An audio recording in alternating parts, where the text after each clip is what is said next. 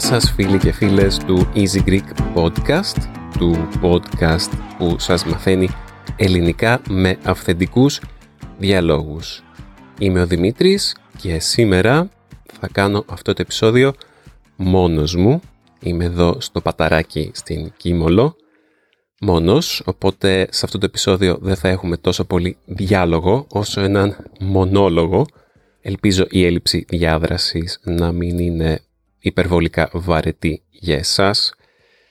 Και σε αυτό το επεισόδιο θα σας πω τον πόνο μου, θα μοιραστώ μαζί σας τις ανησυχίες μου για κάποια πράγματα καθώς ε, οι τελευταίες μέρες στην Ελλάδα ήταν ιδιαίτερα δύσκολες για όλους μας, για κάποιους περισσότερο από άλλους, αλλά ας πάρουμε λίγο τα πράγματα από την αρχή όπως μεγάλο μέρος του κόσμου, έτσι και η Ελλάδα αυτές τις μέρες καίγεται.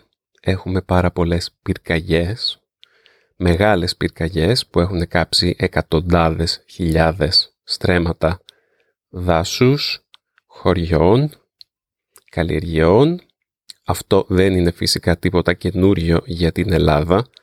Έχουμε διαχρονικά μεγάλα προβλήματα από τις φωτιές Μάλιστα υποτίθεται πως τα πευκοδάση με τα οποία είναι γεμάτη η Ελλάδα χρησιμοποιούν τη φωτιά και χρειάζονται τη φωτιά για να αναγεννηθούν και να αναπαραχθούν.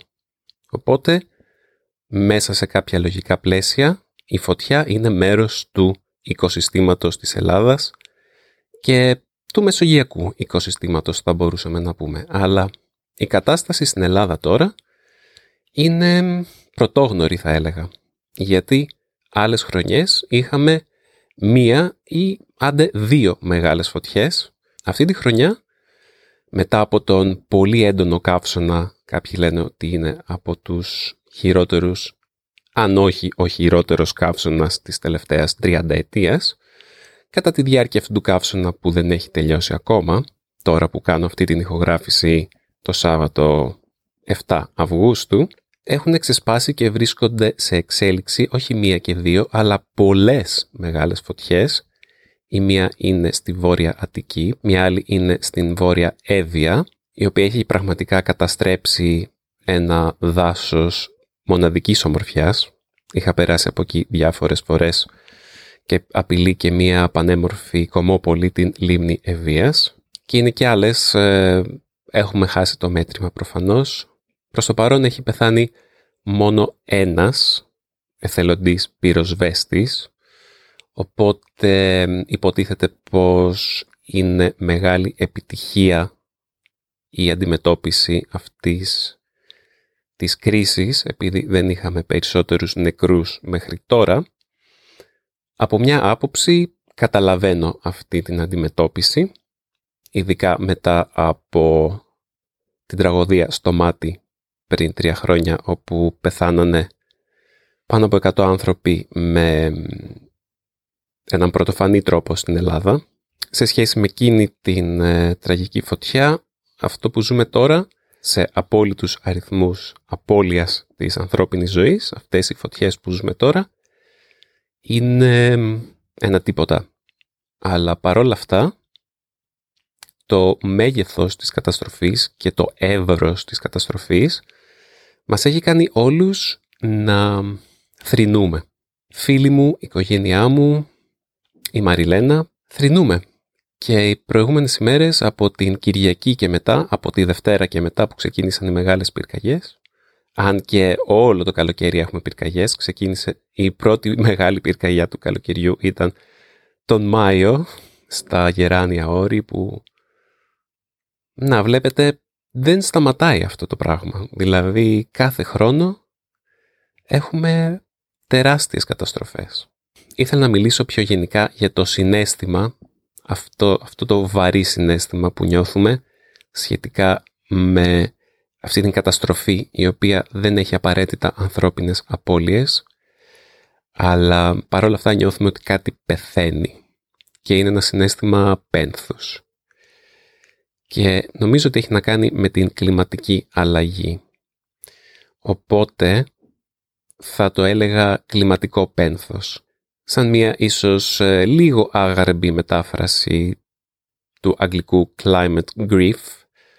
Είναι κάτι το οποίο νιώθουμε πολύ έντονα στην Ελλάδα και σε όλο τον κόσμο όταν μαθαίνουμε για τις πυρκαγιές στη Σιβηρία, για το λιώσιμο των πάγων στη Γρυλανδία, για τις πυρκαγιές και την αποψήλωση του Αμαζονίου, ακόμα και για την πρόσφατη πλημμύρα στην Γερμανία και, στην, και στο Βέλγιο και σε εκείνες τις περιοχές που κόστισε ε, τη ζωή σε εκατοντάδες ανθρώπους. Όλα αυτά κάθε φορά που τα βιώνουμε, κάθε φορά που τα διαβάζουμε στις ειδήσεις και τα βλέπουμε σε βίντεο και που μαθαίνουμε για το τι συμβαίνει στον κόσμο, λιγότερο ή περισσότερο ε, συντελούν σε αυτό το συνέστημα του κλιματικού πένθους. Σαν να ζούμε σιγά σιγά τον θάνατο του πλανήτη. Αλλά δεν είναι ακριβώς ο θάνατος του πλανήτη. Αυτό που ζούμε είναι ο θάνατος του κόσμου που ξέρουμε και στον οποίο μεγαλώσαμε. Γιατί είναι γνωστό ότι ο πλανήτης μας έχει περάσει από πάρα πολλές εποχές, γεωλογικές περιόδους φυσικά που δεν μετριώνται σε χιλιάδες χρόνια αλλά σε εκατομμύρια ή δεκάδες εκατομμύρια χρόνια όπου έγιναν τεράστιες αλλαγές, μαζικές εξαφανίσεις οργανισμών. Πιο γνωστή μάλλον ήταν ε, εκείνη που σκότωσε τους δεινοσαύρους πριν από 65 εκατομμύρια χρόνια η οποία προκλήθηκε από όσο ξέρουμε από την πρόσκρουση ενός μετεωρίτη μεγάλου έτσι μετεωρίτη με τη γη. Αυτή εξαφάνισε τους δεινοσαύρους αλλά χωρίς αυτή εμείς σήμερα δεν θα υπήρχαμε μάλλον γιατί δημιούργησε τα οικολογικά θεμέλια έτσι ώστε να μπορούν να εξελιχθούν τα θηλαστικά και από ποντίκια τα οποία κρύβονταν κάτω από τη γη να κατακτήσουν ε, στεριά και θάλασσα όπως έχουν κάνει σήμερα με τη δική μας μορφή, τους ανθρώπους που είμαστε σήμερα εδώ και για πρώτη φορά ένα είδος καταφέρνει να φέρει τόσο μεγάλη αλλαγή σε όλο τον πλανήτη και ακόμα δεν έχουμε δει τίποτα. Μιλώντας για πένθος όμως, όλα αυτά που αναφέρω τώρα είναι αυτά που προκαλούν το πένθος. Είναι η επίγνωση, σύμφωνα με όσα λένε οι επιστήμονες, ότι όσα βιώνουμε τώρα, τις επόμενες δεκαετίες απλά θα γίνουν χειρότερα. Και το πόσο χειρότερα θα γίνουν εξαρτάται από το τι θα κάνουμε εμείς σήμερα. Βέβαια αυτά δεν τα λένε τώρα, ούτε ξεκινήσαν να τα λένε πριν 10 και 20 χρόνια. Ε, η γνώση υπήρχε και υπάρχει, αλλά δεν έχουμε κάνει και πολλά για να αλλάξουμε τους τρόπους μας, οπότε θα δούμε μέχρι πού θα μας φτάσει αυτή η απερισκεψία και αυτή η αλαζονία σχετικά με το πόσο μπορούμε να εκμεταλλευτούμε τη γη. Και το μόνο που μπορώ να κάνω είναι απλά να μονολογώ για την κατάσταση του κόσμου. Ας μπω στο θέμα. Γνωρίζουμε τα πέντε στάδια του πένθους έτσι όπως τα ανέπτυξε μια κυρία Ελίζαμπεθ Κιούμπλερ Ρος. Τα πέντε στάδια του πένθους τα οποία είναι η άρνηση, ο θυμός, η διαπραγμάτευση, η κατάθλιψη και η αποδοχή. Στην αρχή η κυρία Ελίζαμπεθ Κιούμπλερ Ρος είχε επινοήσει αυτά τα πέντε στάδια για τους ασθενείς, τους καρκινοπαθείς κυρίως, αλλά και άλλους ανθρώπους που σύντομα θα χάσουν τη ζωή τους, για να περιγράψει τα στάδια που περνάνε πριν ε, τον θάνατό τους τελικά. Μετά η χρήση τους διαδόθηκε και για άλλα είδη πένθους, για ανθρώπους που έχουν χάσει τους δικούς τους ανθρώπους, για ερωτικές ή ρομαντικές σχέσεις που έχουν τελειώσει, ε, για οποιοδήποτε είδους πένθος. Και νομίζω ότι μπορούμε να χρησιμοποιήσουμε αυτό το μοντέλο και για τα συναισθήματα που νιώθουμε για το κλιματικό πένθος, για τον κόσμο που πεθαίνει μπροστά μας. και για τα συναισθήματα φόβου που έχουμε για το τι θα ξημερώσει για εμάς. Λοιπόν, βλέπουμε ότι στο πώς αντιμετωπίζει ο κόσμος την κλιματική αλλαγή σίγουρα έχουμε άρνηση. Ακόμα και σήμερα υπάρχει άρνηση σε μεγάλο μέρος του κόσμου. Βλέπουμε ότι η άρνηση έχει αλλάξει πρόσωπο πολλές φορές. Κάποτε η άρνηση της κλιματικής αλλαγής σήμαινε μια ε, ολοκληρωτική άρνηση της ύπαρξής της ότι το κλίμα είναι τελείως σταθερό και ότι δεν πρόκειται να αλλάξει παρά την όποια δραστηριότητα του ανθρώπου. Σήμερα βλέπουμε ότι η άρνηση έχει γίνει είτε ότι η κλιματική αλλαγή δεν οφείλεται στον άνθρωπο είτε ότι στο... δεν ξέρουμε σε τι οφείλεται. Υπάρχει, η άρνηση έχει γίνει ένας αγνωστικισμός. Αλλά άρνηση βλέπουμε και από ανθρώπους που γνωρίζουν ότι υπάρχει η κλιματική αλλαγή, αλλά επιλέγουν να κάνουν ότι δεν υπάρχει. Συνεχίζουν την ζωή τους κανονικά, κάνουν μακροχρόνια σχέδια βασισμένα στο τι ισχύει σήμερα και γενικότερα κλείνουν τα μάτια σε αυτό το οποίο βράζει σε όλο τον κόσμο. Αυτό είναι ένα είδους άρνησης για μένα. Μετά υπάρχει ο θυμός και ο θυμός αυτός νομίζω ότι η κύρια έκφρασή του είναι με το Extinction Rebellion και με την Greta Thunberg και με ό,τι εκφράζει αυτό το κίνημα. Υπάρχει μια οργή η οποία στρέφεται κυρίως προς ε, τις μεγάλες εταιρείες και τους πολιτικούς σχετικά με την κατάσταση που ζούμε σήμερα. Πολλοί λένε ότι αυτή η οργή μπορεί να είναι η λύση. Δυστυχώς δεν είναι η λύση, όπως και το να θυμώσεις με τον καρκίνο δεν είναι η λύση για το πένθος που βιώνεις όταν είσαι άρρωστος, σύμφωνα με την κυρία Κιούμπλερ Ρος. Ό,τι και να κάνουμε σε αυτό το στάδιο, η κλιματική αλλαγή θα έρθει και έχει ήδη έρθει. Το μόνο που μπορούμε να κάνουμε είναι να μειώσουμε τις επιπτώσεις της ή να αλλάξουμε τον τρόπο ζωής μας. Και, ο, και η οργή έχει μια θέση σε αυτό, αλλά είναι μόνο ένα κομμάτι του παζλ, δεν είναι όλο το παζλ.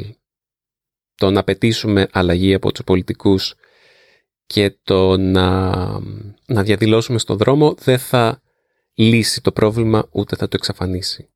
Γιατί εμείς μπορεί να το κάνουμε εδώ, αλλά είναι ένα πλανητικό πρόβλημα που άμα κάπου λυθεί δεν είναι απαραίτητο ότι θα λυθεί παντού. Οπότε είναι πολύ περίπλοκο για ένα μόνο ανθρώπινο μυαλό να επεξεργαστεί. Είναι ένα συστημικό πρόβλημα το μεγαλύτερο συστημικό πρόβλημα που αντιμετωπίσαμε ποτέ μάλλον και είναι λογικό να καταφεύγουμε στην οργή σαν το πρώτο μέτρο αντιμετώπισης. Μετά είναι η διαπραγμάτευση. Αυτό πολύ συχνά στους ε, μελοθάνατους ή τιμοθάνατους ανθρώπους μεταφράζεται ως ε, μια στροφή θα λέγαμε προς τον Θεό ή προς ε, την πνευματική υπόστασή τους λέγοντας αν θυσιάσω κάποια πράγματα από τη ζωή μου, ίσως καταφέρω να κερδίσω λίγο χρόνο ζωής. Κάτι τέτοιο συμβαίνει και με την διαπραγμάτευση όσον αφορά το κλιματικό πένθος. Αυτό εκφράζεται στο IPCC και τη συνθήκη του Παρισιού και τη συνθήκη του Κιώτο και εδώ μετράμε λίγο άμα ανέβει η μέση θερμοκρασία της γης ένα βαθμό Κελσίου, τι θα γίνει. Και άμα ανέβει δύο βαθμούς Κελσίου, τι θα γίνει. Και πάμε και, εξετάζουμε το καλύτερο σενάριο και το χειρότερο σενάριο. Και οι πολιτικοί μας δεσμεύονται για λιγότερες εκπομπές άνθρακα μέχρι το 2030 ή το 2035 και μιλάνε για ανανεώσιμες πηγές ενέργειας και όλα αυτά. Φυσικά αυτά είναι βήματα προς την σωστή κατεύθυνση, δεν αντιλέγω, όπως είναι και τα πλαστικά καλαμάκια. Εδώ στην Ελλάδα μόλις απαγορεύτηκε η παρασκευή πλαστικών καλαμακιών μίας χρήσης, το οποίο είναι ένα βήμα προς την σωστή κατεύθυνση, ναι. Είναι κάτι που δείχνει πως μπορούμε να αλλάξουμε πράγματα από το πιο μικρό μέχρι το πιο μεγάλο, αν αρκετός κόσμος το απαιτήσει. Είναι κάτι που επίσης νομίζω ότι μπορεί να συμβεί και με τη βιομηχανική εκτροφή ζώων και τη χορτοφαγία και τον βιγκανισμό, αλλά αυτό είναι άλλο επεισόδιο. Αλλά σίγουρα ένα από τα πρώτα βήματα που μπορεί να κάνει κανείς για να μειώσει τη δική του επίπτωση στον κόσμο είναι να μειώσει την κρεατοφαγία του και γενικά την κατανάλωση ζωικών προϊόντων. Αλλά αυτή είναι η διαπραγμάτευση, όπως και με τον θυμό, όσο και να διαπραγματευτούμε, δεν θα αλλάξει το πένθος που νιώθουμε αυτή τη στιγμή. Κάπως προσπαθούμε να εγγυηθούμε ένα καλύτερο μέλλον για μας. Δεν θα έλεγα ότι τα πάμε τόσο καλά, ειδικά με, με την IPCC που είναι η, το διακυβερνητικό πάνελ, πώς λέγεται, για την κλιματική αλλαγή. Βλέπουμε ότι, απλά βλέπουμε ότι το πόσο είναι αποδεκτό να ανέβει η θερμοκρασία της γης ανεβαίνει από τον, από τον 1 βαθμό Κελσίου στον 1,5 βαθμό Κελσίου, στους 2 βαθμούς Κελσίου. Περισσότερα σχετικά με αυτό σε λιγάκι. Ας δούμε τα δύο εναπομείναντα κομμάτια. Έχουμε την κατάθλιψη. Είναι αρκετά ε, προφανές τι εννοούμε με την κατάθλιψη όσον αφορά την κλιματική αλλαγή. Είναι αυτό που νιώθουμε όταν βλέπουμε, όταν πια δεν μπορούμε να κλείσουμε τα μάτια σε αυτό που συμβαίνει και η πραγματικότητα μας ε, κοιτάει στο πρόσωπο κατάματα, καταλαβαίνουμε γιατί ακριβώς πενθούμε. Καταλαβαίνουμε ότι το πένθος είναι υπαρκτό. Βλέποντας τη μισή Ελλάδα να καίγεται και όλη τη Μεσόγειο να καίγεται και συνειδητοποιώντας ότι αυτό το καλοκαίρι θα είναι το πρώτο από πολλά κατά πάσα πιθανότητα. Θα είναι, πώς το λένε στα αγγλικά, This is the first day of the rest of your life. This is the first summer of the rest of your life.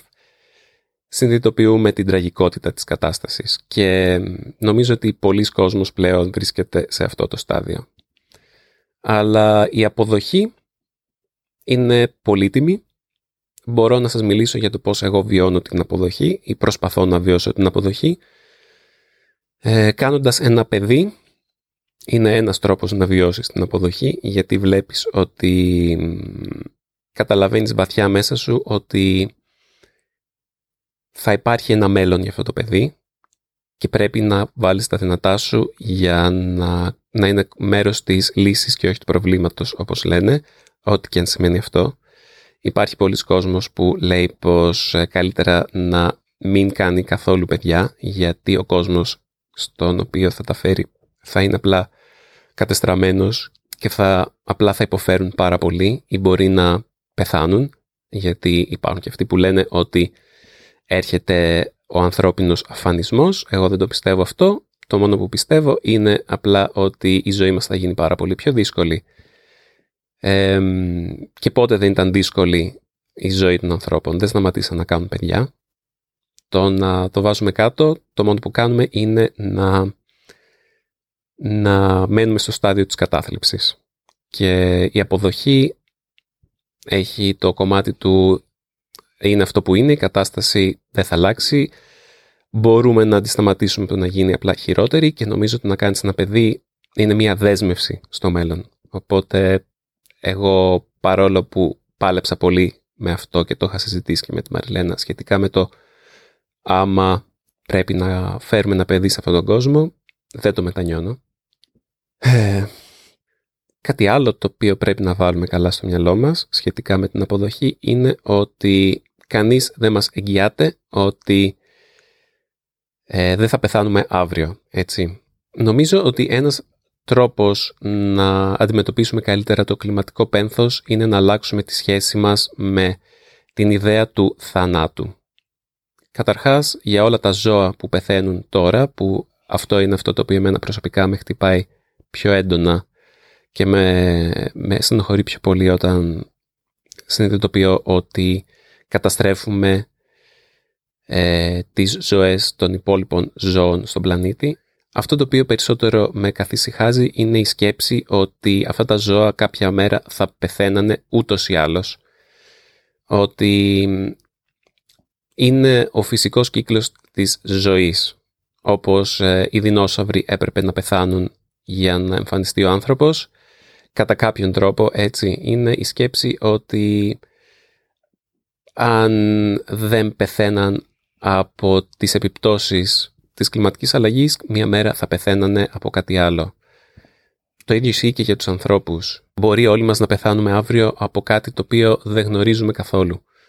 Δηλαδή, όπως κάποτε κάποιος είχε γράψει στο Collapse Support ένα subreddit για ανθρώπους που ζουν αυτά τα συναισθήματα του κλιματικού πένθους, εντάξει, μπορείτε να, να ανησυχείτε για την κατάσταση του πλανήτη, αλλά αύριο μπορεί να σας πατήσει ένα λεωφορείο. Αξίζει να θυμόμαστε ότι ό,τι και να κάνουμε, κάποια στιγμή όλα θα πεθάνουν και η γη θα πεθάνει και ο ήλιος θα πεθάνει και εμείς θα πεθάνουμε και όλοι μας οι φίλοι, οι συγγενείς και ό,τι υπάρχει σε αυτόν τον κόσμο θα πεθάνει. Είναι λίγο μηδενιστικό να το λες αυτό, αλλά αν έχουμε αυτό το μηδενισμό στο πίσω μέρος του κεφαλιού μας, όχι να μας κάνει ε, αδρανείς, όχι να μας δίνει αδράνη αυτός ο μηδενισμός, αλλά αν έχουμε στο πίσω μέρος του κεφαλιού μας ότι τελικά όλα θα πάνε καλά γιατί ξέρεις τι, όλοι μας και όλα θα έχουν μια μέρα το ίδιο τέλος, ίσως καταφέρουμε να δώσουμε περισσότερο νόημα στο χρόνο που όντως έχουμε σε αυτόν τον πλανήτη και σε αυτή τη ζωή. Ε, ωραία. Αυτό ήταν το επεισόδιο από μένα, ο δικός μου μικρός μονόλογος. Ε, κάτι άλλο το οποίο επίσης είναι καλό ε, σε αυτό το κλιματικό πένθος είναι ότι είναι το μεγαλύτερο πένθος που βίωσε ποτέ η ανθρωπότητα, οπότε είναι κάτι το οποίο μοιραζόμαστε, είναι εκπληκτικό το πώς οι άνθρωποι νιώθουν έτσι και κάτι το οποίο δεν βλέπω πάρα πολύ είναι, ακόμα, αλλά σίγουρα θα το δω στο μέλλον, είναι το μοίρασμα αυτών των συναισθημάτων. Θέλω ε, να δω περισσότερους ανθρώπους να μοιράζονται τα συναισθήματα του πένθους τους, να ε, βρίσκονται μαζί και ίσως αυτό δημιουργήσει την αλλαγή για κάτι καλύτερο στο μέλλον. Σίγουρα θα μας κάνει να... Σίγουρα θα κάνει καλό στην ε, πνευματική μας υγεία. Γιατί το πένθος πρέπει να μοιράζεται από όπου και αν προέρχεται. Οπότε δεν είμαι μόνος, δεν είστε μόνοι και αυτό αν μη τι άλλο είναι μια γλυκόπικρα όμορφη σκέψη. Η πρόταση της εβδομάδας μου για εσάς είναι ένα βιβλίο που διάβασα πέρσι, το οποίο με τρόμαζε να διαβάσω από τότε που κυκλοφόρησε, αλλά με βοήθησε να δω τα πράγματα ε, ξεκάθαρα ομά, σκληρά και να ξεκινήσω να διαχειρίζομαι το πένθος μου, το οποίο έχω από μικρός, από πολύ μικρός βασικά. Εδώ και πάρα πολλά χρόνια. Λέγεται The Uninhabitable Earth ο συγγραφέας του βιβλίου λέγεται David Wallace Wells. Στα ελληνικά η μετάφραση του βιβλίου είναι «Η ακατοίκητη γη», αλλά ο αγγλικός τίτλος είναι πιο τρομακτικός, γιατί μιλάει για μια γη η οποία είναι αδύνατο να κατοικηθεί και όχι μια γη η οποία απλά δεν κατοικείται. Ε, στα ελληνικά ένας πιο σωστός τίτλος θα ήταν, θα ήταν η μη κατοικήσιμη γη. Αυτό σαν παρένθεση διαβάστε το ε, και ίσως σας κάνει να νιώσετε καλύτερα γιατί μέρος του βιβλίου αφιερώνεται στο πώς τα πράγματα πάνε κατά διαόλου και πάρα πολύ κακά, αλλά υπάρχει δύναμη στο να ξέρεις τι ακριβώς μπορεί να πάει άσχημα και τι, τι να περιμένεις τέλος πάντων. Ε, η, η συμφορά που γνωρίζεις είναι λιγότερο απειλητική από τη συμφορά που βρίσκεται στο σκοτάδι. Οπότε, για τους τολμηρούς από εσάς, σας το προτείνω. Και κάπου εδώ τελειώνει αυτό το επεισόδιο. Ελπίζω οι φωτιές να σταματήσουν σύντομα, αν και είμαι προετοιμασμένος για το να μην σταματήσουν σύντομα. Ελπίζω αυτό το επεισόδιο να μην ακούγεται σύντομα παροχημένο από το μέγεθος της καταστροφής. Και θα ήθελα να ακούσω τις δικές σας απόψεις, γνώμες, εμπειρίες, τα πάντα σχετικά με αυτό το νέο είδος μονολόγου, παύλα επεισοδίου, στο podcast παπάκι easy.greek.org ή αφήστε μας ένα σχόλιο στο easygreek.fm. θα ήθελα να ξεκινήσουμε έναν διάλογο σχετικά με όσα σας είπα σήμερα. Εύχομαι να είστε ασφαλείς σε ένα όμορφο περιβάλλον κοντά στη φύση. Απολαύστε την και θα τα πούμε πολύ σύντομα, μάλλον στο επόμενο επεισόδιο με την Μαριλένα. Μέχρι τότε να είστε όλοι και όλες καλά. Yájara.